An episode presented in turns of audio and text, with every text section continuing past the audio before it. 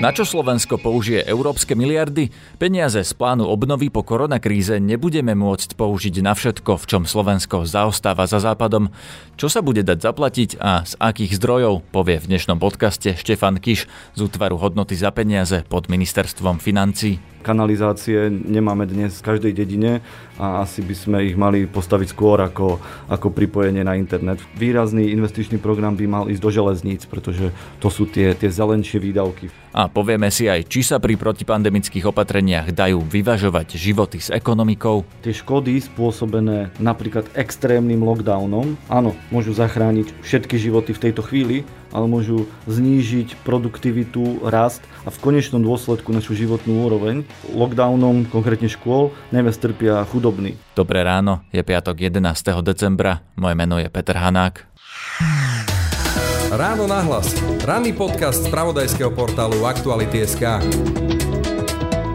Chceli by ste vedieť, čo dostanete na Vianoce? Tak napríklad. Alebo aj. A tiež. K tomu ďalej. A určite sa môžete tešiť na... Vianočné darčeky sa neprezrádzajú.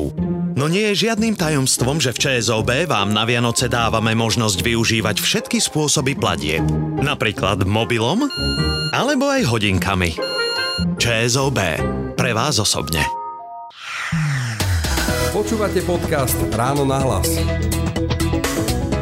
Slovensko má z európskeho rozpočtu dostať miliardy eur aj z plánu obnovy. O tom, koľko peňazí, na aké účely a čo s nimi plánujeme urobiť, sa dnes budem rozprávať so Štefanom Kišom, ktorý je šéf útvaru hodnoty za peniaze pod ministerstvom financí. Dobrý deň. Dobrý deň, prajem. Pán Kiš, najprv si poďme upratať v tom, v akom štádiu je ten plán obnovy, teda ten náš plán čerpania tých európskych miliard. Čo sa deje teraz? Čo sú také tie deadliny, do ktorých Slovensko musí napríklad napísať tie projekty alebo niečo odovzdať do Bruselu, kedy sa musí čo schváliť a kedy by sme mohli začať čerpať? Plán obnovy sa pripravuje. Deadline, ktorý máme e, od Európskej komisie, je ten, ten konečný 30. apríl na, na finálnu verziu e, dokumentu. Máme ambíciu ho doručiť skôr.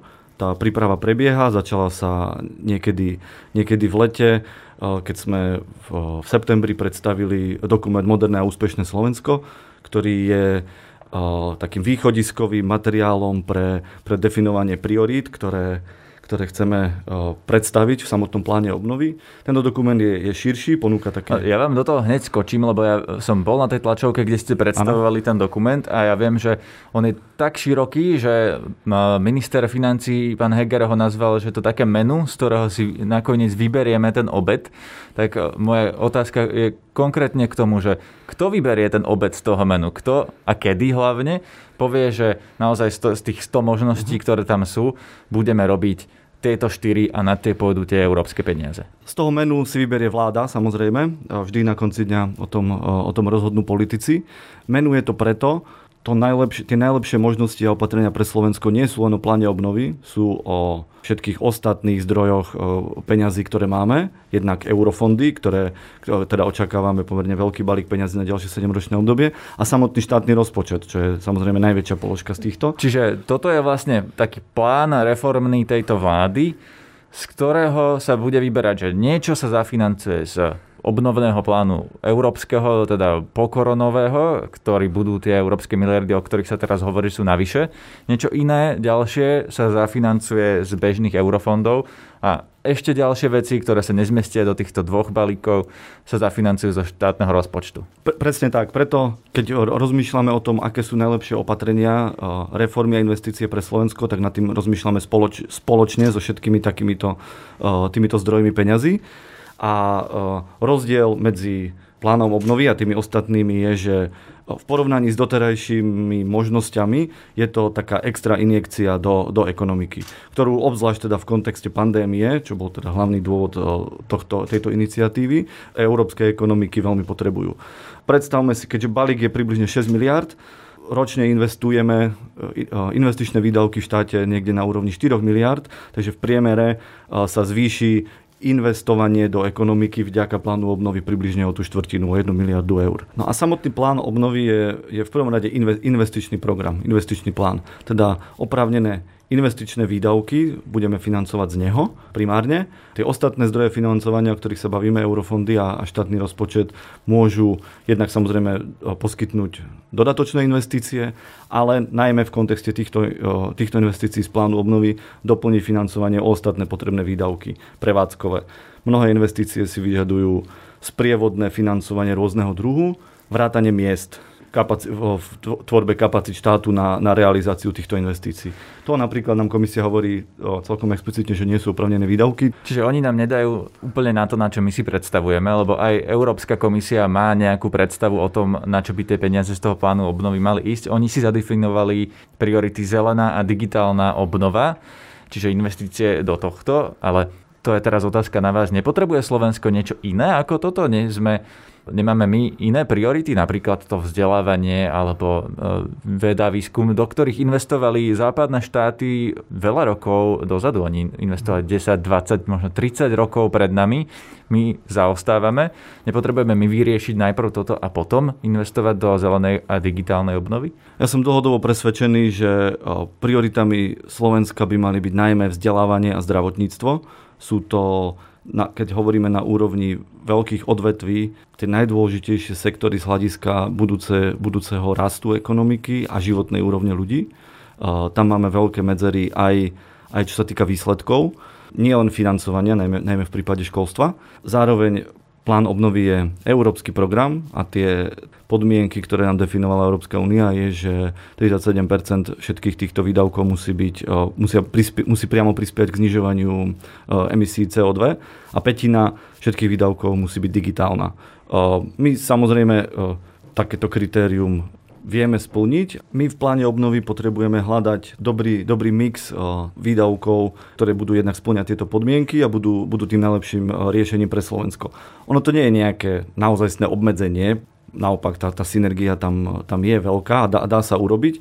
Ale áno, na k otázke priamo, na čo ste sa spýtali, áno, Slovensko má modernizačný dlh aj v oblastiach, ktoré možno v Nemecku a vo Francúzsku už nie sú naj, najakutnejšie. Možno taký príklad kanalizácie nemá, nemáme dnes, dnes v každej dedine a asi by sme ich mali postaviť skôr ako, ako pripojenie na internet v tej dedine, ale tá, tá odpoveď alebo to riešenie, ktoré, ktoré hľadáme, aby sme urobili oboje a otázka je, z ktorého zdroja peňazí. Pravdepodobne kanalizácie by mali byť z európskych fondov, internetové pripojenie z plánu obnovy.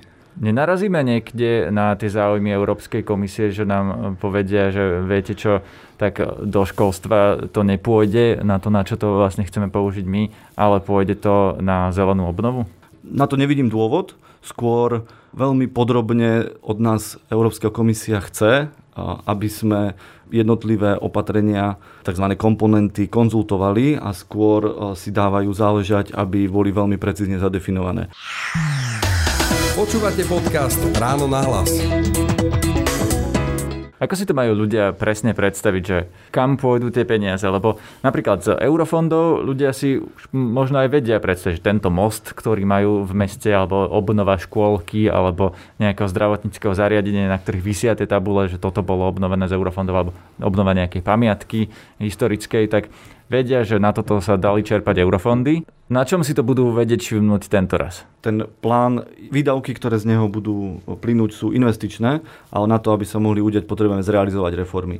To je taká dôležitá podmienka. Tu možno na také samotnú reformu na prvý, na prvý pohľad až tak, až tak nie je vidno, nie je, to, nie, nie, nie je z betónu ani, ani, ani železa, ale cieľom je zlepšiť životnú úroveň, zlepšiť ekonomiku a v dlhodobom horizonte, aby sme sa posunuli z tej pásce stredného príjmu, v ktorej, v ktorej sa dnes Slovensko nachádza. Počkajte, k pásci stredného príjmu sa ešte dostaneme, ale zostaneme teraz teda pri tých reformách. Reforma čoho to bude? Európska rada každoročne odporúča sadu tzv. country specific recommendations, teda, teda reform, ktoré by mali, by mali členské krajiny splniť je to mix viacerých vecí od udržateľnosti verejných financií, zdravotníctva, štandardne je tam školstvo, reforma verejnej správy a, a ďalšie. Čiže môžeme čakať, že nám Európska komisia zaplatí reformu školstva alebo že nám zaplatí reformu zdravotníctva a to je práve to, na čo sa pýtam, že kde to potom tí ľudia uvidia, že bude naozaj ja neviem, viacej CT a budú menej ľudia čakať na výkony, alebo kde to naozaj ten človek pocíti, že aha, sem prišli európske miliardy? Presnejšie povedané, na to, aby nám e, komisia zaplatila investície, potrebujeme zrealizovať reformy. Samotné CT už, je tá, už je tá investícia do vybavenia nemocnic, ktorú, ktorú urobíme. Môžeme urobiť aj z plánu obnovy, ale na to, aby sa udiala, potrebujeme, potrebujeme predtým vykonať reformu zdravotnej starostlivosti. V prípade nemocnic je to e, doteraz známa tzv. stratifikácia nemocníc, ponovom nazývaná optimalizácia siete nemocníc, ktorá v princípe definuje optimálnu mapu poskytovateľov nemocníc na Slovensku na základe ktorej by sme si mali povedať, podrobnejší, alebo teda veľmi podrobný investičný plán, ktoré nemocnice potrebujeme postaviť, nové, prípadne zrekonštruovať, na to, aby sme mali optimálnu, optimálnu sieť nemocníc. Čiže to môže byť aj nemocnica postavená z eurofondov, ale to, aby sme sa tam vôbec dostali, na to musíme splniť tie podmienky, že musíme najprv ten systém zreformovať. Áno, uviedol som jeden malý konkrétny príklad. V každej oblasti sa, sa, dajú, sa dajú povedať niektoré takéto pomerne konkrétne, ale e, reformné iniciatívy na to, aby sme, aby sme mohli investovať. Z môjho pohľadu samozrejme reforma ako taká je, je kľúčová pre, pre jednak efektívne míňanie e, týchto peňazí, ale vôbec, e, vôbec potenciál ekonomiky a respektíve náš dlhodobý rast.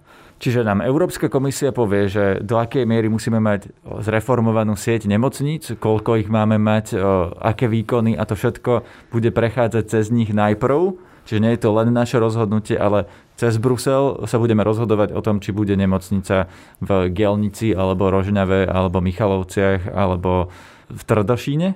Skôr si to predstavujem tak, že alebo tá diskusia prebieha viacej na úrovni výsledkových ukazovateľov, ktoré chceme dosiahnuť. Napríklad dostupnosť akútnej zdravotnej starostlivosti v počte minút alebo dostupnosť neakútnej starostlivosti, na, na ktorú môžeme, môžeme ako pacienti dochádzať dlhšie.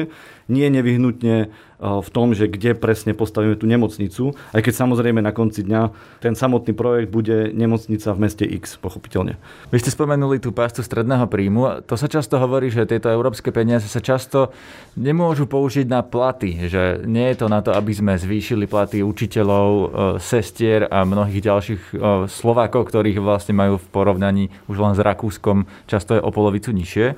Dá sa to nejako riešiť e, z tohto balíka peňazí, aspoň spôsobom, že ľudia, ktorí sa podielajú na tých projektoch, si budú môcť privyrobiť. Inými slovami, môže napríklad učiteľ popri svojom bežnom plate v škole spolupracovať na europrojekte, ktorý mu zaplatí, ja neviem, doučovanie e, detí z chudobných rodín alebo niečo podobné, kde naozaj tí ľudia tie peniaze uvidia na svojich účtoch? To je dobrý, veľmi konkrétny príklad, kde by sa to možno takto dalo je to predmetom tých, tých diskusí, či, či toto je, je v súlade s tou veľmi akože podrobným zmýšľaním aj, aj, aj v Bruseli, ktoré ale nie v tejto chvíli akože takto podrobne zadefinované, pretože aj z pohľadu Bruselu toto je, toto je nový program a tie metodiky nie sú až tak doladené do, to, do, tohto, do tohto posledného šroubiku čo je jeden z dôvodov toho, že potrebujeme interaktívne a veľmi podrobne sa, sa rozprávať čo teda e, aj, aj e, tak trochu e, predlžuje ten proces prípravy. Ale všeobecnejšie k vašej otázke, na úrovni, alebo keď sa pýtate, kde máme, kde máme na Slovensku nejaký dlh, aj v prípade kapacít, a dokonca by som ich ešte možno vyzdvihol ako, ako dôležitejšie, ako, ako niektoré, niektoré investičné výdavky. Napríklad veľmi slabé miesto v slovenskej verejnej politike sú, sú platy učiteľov, počty zdravotných pracovníkov, najmä teda zdravotných sestier a v prípade sociálnych pracovníkov, aj, aj výška ich platov a ich počtov. My sme sa týmito témami podrobne zaoberali v rámci uh, revízie výdavkov na mzdy zamestnanosť vo verejnej správe, kde toto ukazujeme. A takýto typ výdavkov, teda uh, analyticky ukazujeme, že je veľmi relevantný pre, pre, uh, pre našu budúcnosť. Práve učiteľ je hlavným ťahuňom kvalitného vzdelávania. No dobré, ale dá sa to zaplatiť z toho fondu obnovy? Dá sa to spraviť tak, aby tieto európske peniaze išli napríklad učiteľom, aby neskončili vo vreckách zo pár podnikateľov, ktorí vlastne na tom zarobia a teda konečný užívateľ bude ten podnikateľ a nie tí ľudia, ktorí majú málo. No ak je nevyhnutná jednoslovná odpoveď, tak nie.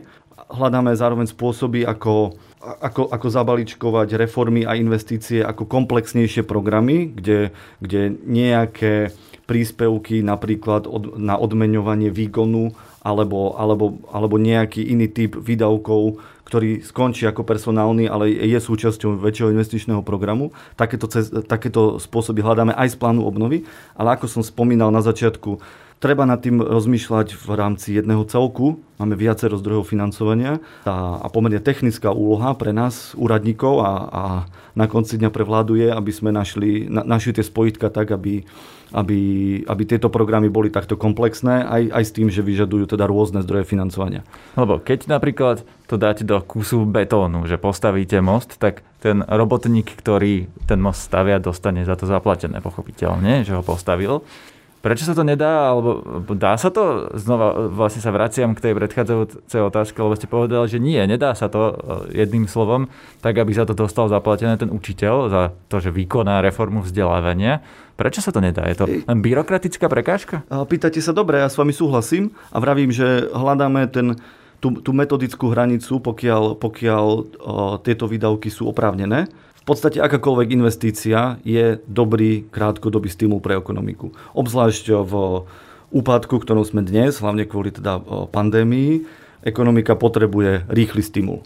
Na to, aby ten stimul mal dlhodobý účinok, potrebujeme, aby bol čo najproduktívnejší. To znamená nie akákoľvek investícia, ale taká s najlepšou návratnosťou a to je, to je, to je prípad najmä pre, pre posudok hodnoty za peniaze, ktoré, ktoré robíme vo všetkých investíciách a najmä, a to by som opäť možno zdôraznil, realizáciu reforiem, ktoré sú nevyhnutnosťou na to, aby, sme, aby ten efekt bol, bol dlhodobý, aby sme zlepšili potenciál ekonomiky.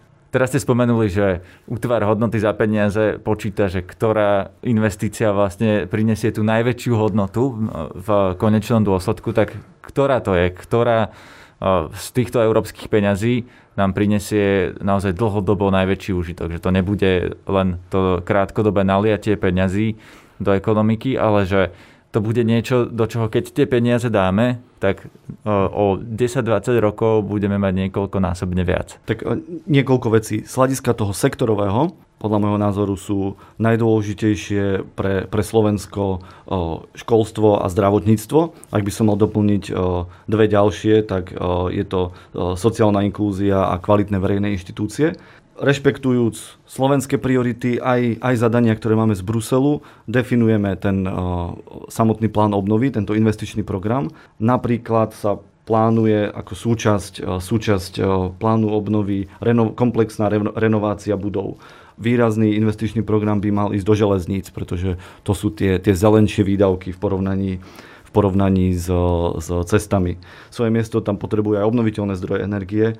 Veľmi dôležité na Slovensku výrazne podfinancované nemocnice a investičný dlh, ktorý, ktorý máme v nemocniciach, takisto v školách.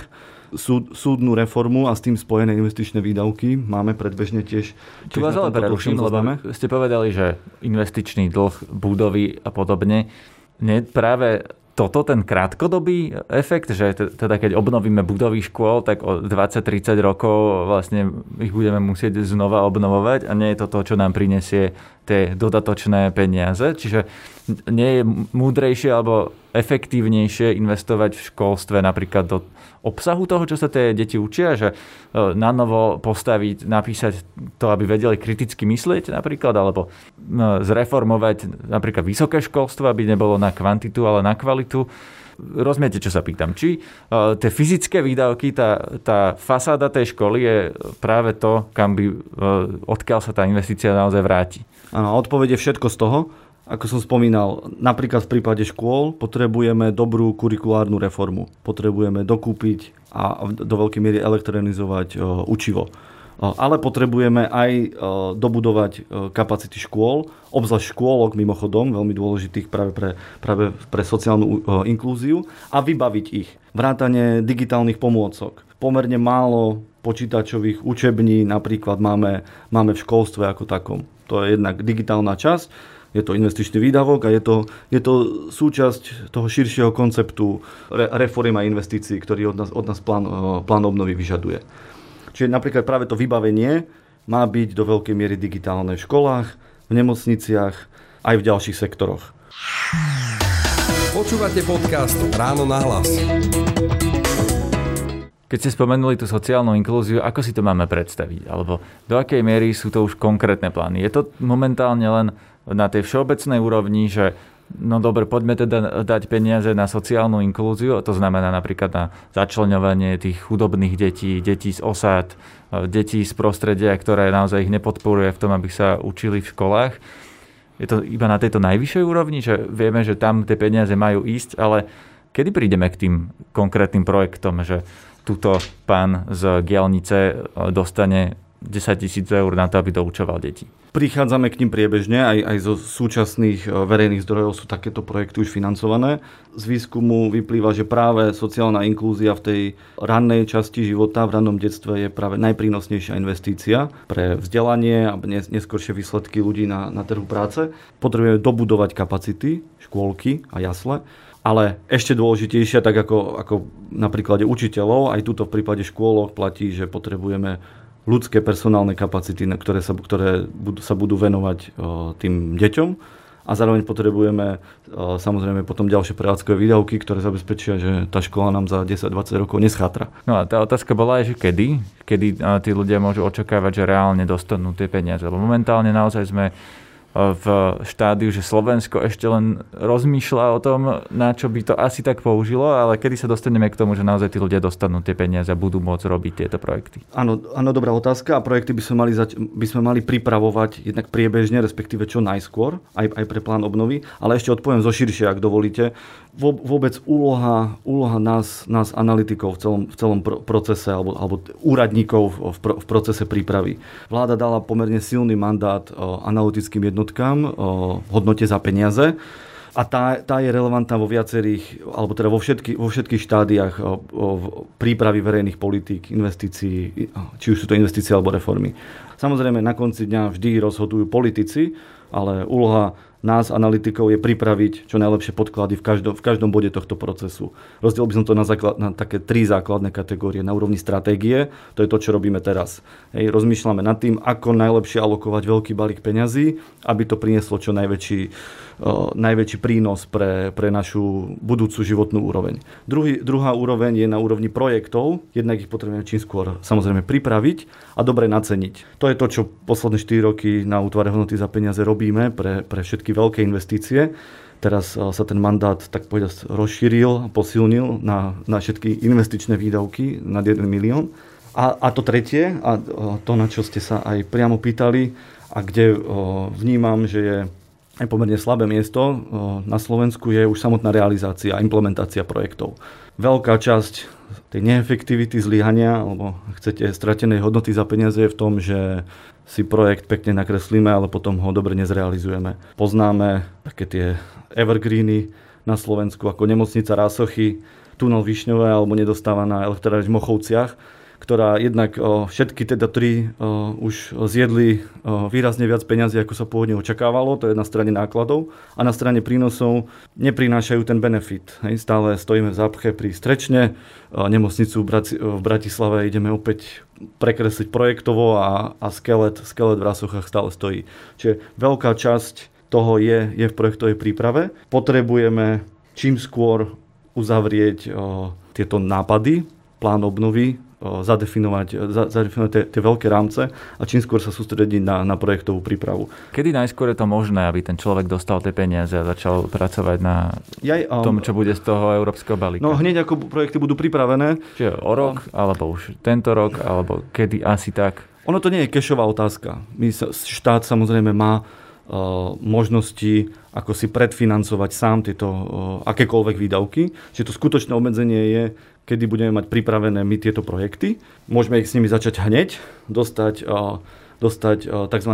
predfinancovanie o výške 10 celoplánu obnovy hneď po, hneď po schválení plánu obnovy v Bruseli a priebežne každý pol rok príjmať, príjmať jednotlivé platby. No dobré, teraz keď nás počúva nejaký, znova poviem ten príklad, že učiteľ z Gelnice, ktorý by chcel, aby jeho žiaci v ročníku neprepadávali a chcel by ich napríklad za európske peniaze po vyučovaní doučovať alebo ich zlepšovať ich vedomosti a ich situáciu tak, aby vlastne nevyšli z 8. 7. triedy, ale aby boli naozaj použiteľní na trhu práce a ďalej vzdelávateľní, tak On má teraz v tejto chvíli si sadnúť za počítač a napísať projekt, že toto chcem robiť a poslať ho má komu? To obmedzenie nie je, kedy príde platba, ale kedy bude pripravený projekt. Nie som si istý, že zrovna učiteľ bude pripravovať ten projekt. Bo riaditeľ školy. Riaditeľ školy alebo samozpráva alebo, alebo ministerstvo. Čiže áno, projekty by sa mali pripravovať čím skôr na to, aby, aby sa Česko dali realizovať, aby ten učiteľ mohol teda... Ale ako zistí, aké sú podmienky,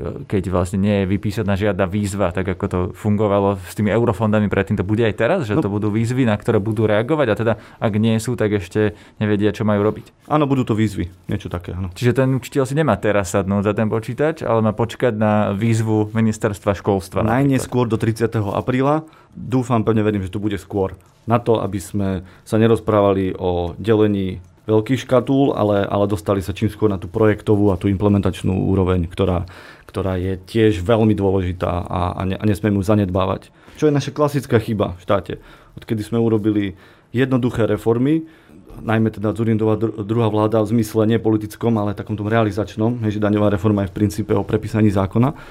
Reformy, o ktorých sa bavíme teraz, sú oveľa komplexnejšie, lebo si vyžadujú komplikovanejší zásah, vrátanie ľudských a inštitucionálnych kapacít.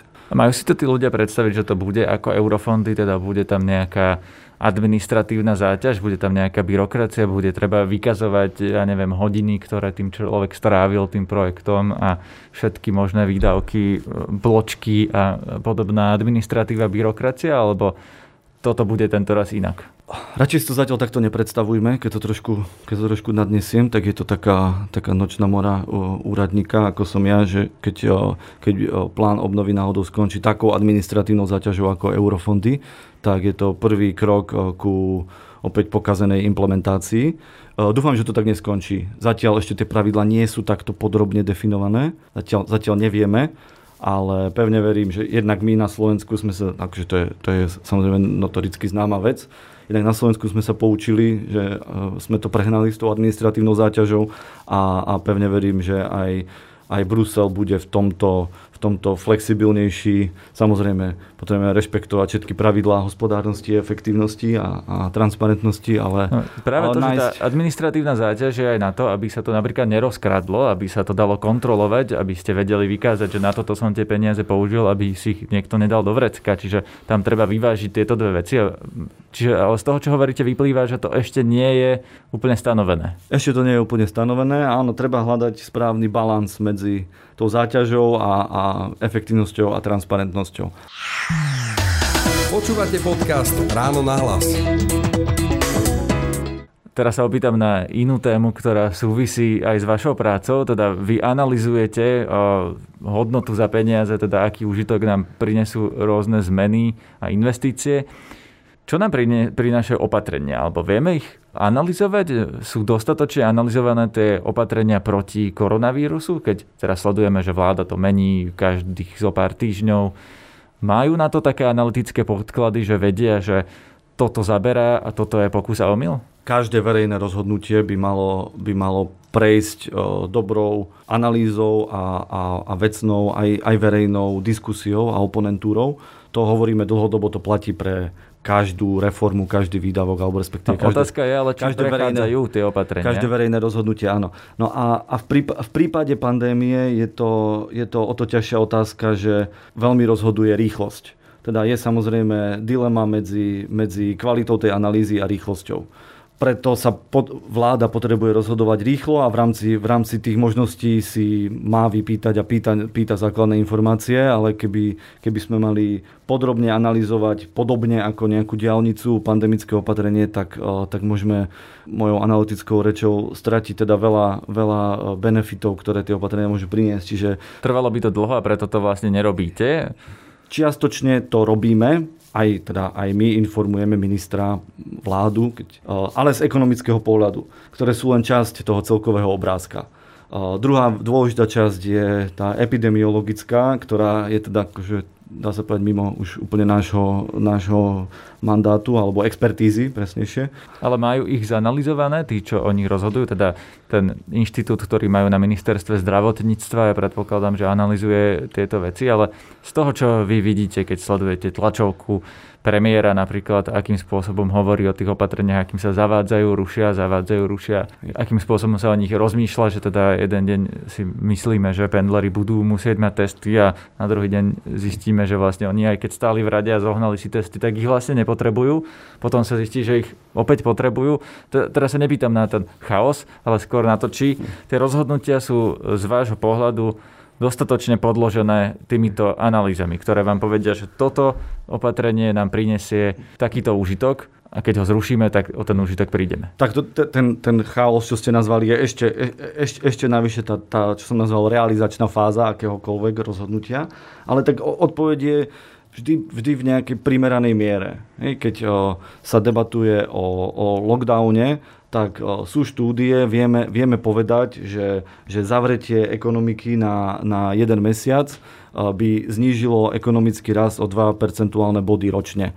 Príklad, keby sme, keby sme úplne zavreli ekonomiku v decembri, podľa očakávanej prognózy IFP máme tento rok klesnúť, tuším, niekde okolo 7 Pridali by sme tam ďalšie 2 percentuálne body, keby, keby, keby prestali firmy a, a biznis a ľudia, ľudia takto mesiac, e, mesiac fungovať. To napríklad analyticky, ekonomicky do istej miery vieme povedať. Druhá časť je, aký je benefit takého lockdownu v podobe zachránených životov, ušetreného zdravia a lepšej výkonnosti, e, tým pádom ľudí a produktivity oveľa komplexnejšia otázka analyticky. Presnú odpoveď my nepoznáme a, a je veľmi ťažké vôbec celosvetovo na ňu odpovedať, keďže tá, celá, tá, celá tá situácia je nová a extrémne komplexná.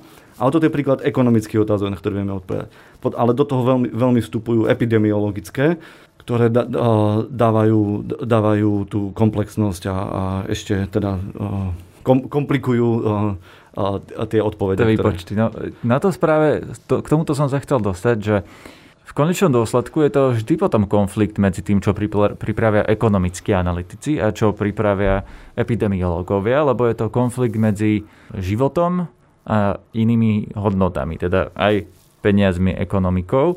Tu sa dostávame k tomu, že časť spoločnosti, na rozdiel od toho marca, kedy všetci hovorili jednotne, že poďme chrániť každý jeden život, tak tu v najväčšej pandémii reštaurácie otvárajú, pretože tvrdia, že my už neprežijeme, čiže neprežijeme ekonomicky v zmysle, teda oni uprednostňujú ten ekonomický záujem pred tým, pred tou záchranou životov. A tak to zjavne je, to vidíme, tí ľudia, ktorí išli protestovať na 17. novembra si zrejme myslia, že teda opatrenia netreba a nechajme ľudí nakaziť sa, keď to veľmi vulgárne poviem. Čiže vnímate aj vy tento konflikt medzi tý, tou ochranou života a ochranou tých ostatných hodnôt? Án, áno, je to tak, samozrejme. Použili ste dva extrémne príklady a, a tá skutočná odpoveď je, je, je niekde v hľadaní, v hľadaní toho balansu. Kto ho musí nájsť? Eh, no tak na konci dňa, na konci dňa o ňom musia rozhodnúť politici, ako, ako vo, všetkom, eh, vo všetkom verejnom živote, ale podklady môžu pripraviť eh, ekonomickí analytici, epidemiológovia.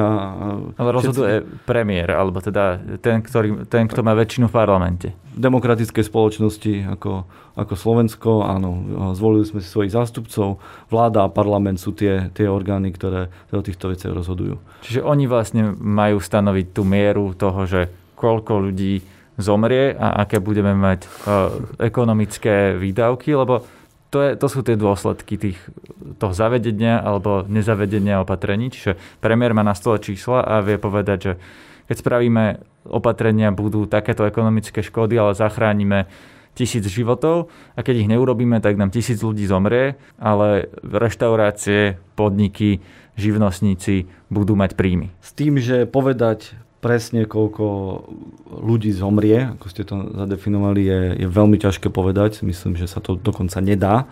A, a áno, je nevyhnutné hľadať, hľadať tú zdravú mieru o, toho balancu medzi, medzi fungovaním krajiny a ekonomiky a, a týmito reštrikčnými opatreniami.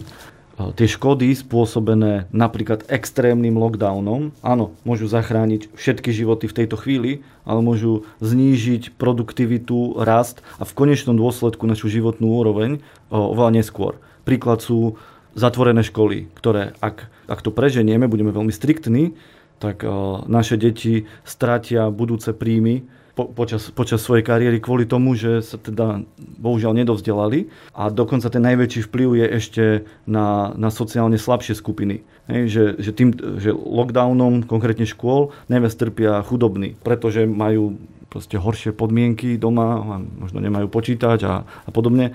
Čiže ešte zvyšujeme tým aj, aj nerovnosti vo vzdelávaní a, a, a trpia týmto títo najslabší. Čiže v každom tomto aspekte verejného života potrebujeme hľadať zdravý balans.